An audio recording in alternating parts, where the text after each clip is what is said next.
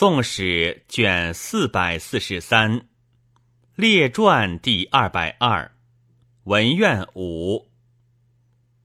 梅尧臣字圣瑜，宣州宣城人，仕读学士荀从子也。公为师，以深远古淡为艺，见出奇巧，初未为人所知，用荀印。为河南主簿，钱为演留守西京，特皆赏之，为忘年交。言语惆怅，一抚尽清。欧阳修与为师友，自以为不及。尧臣亦克力，精思苦学，由是知名于时。宋兴。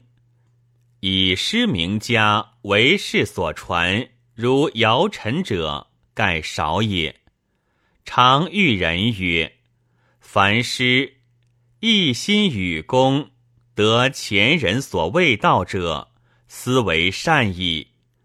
必能壮难写之景，如在目前；含不尽之意，现于言外，然后为志也。”是以为之言，立德兴县令，知建德襄城县，兼湖州税，签书中武镇安判官，兼永丰仓。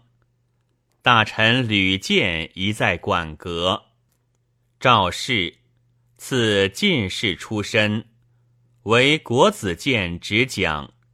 累迁尚书都官员外郎，欲修唐书，成未奏而卒。陆其子一人。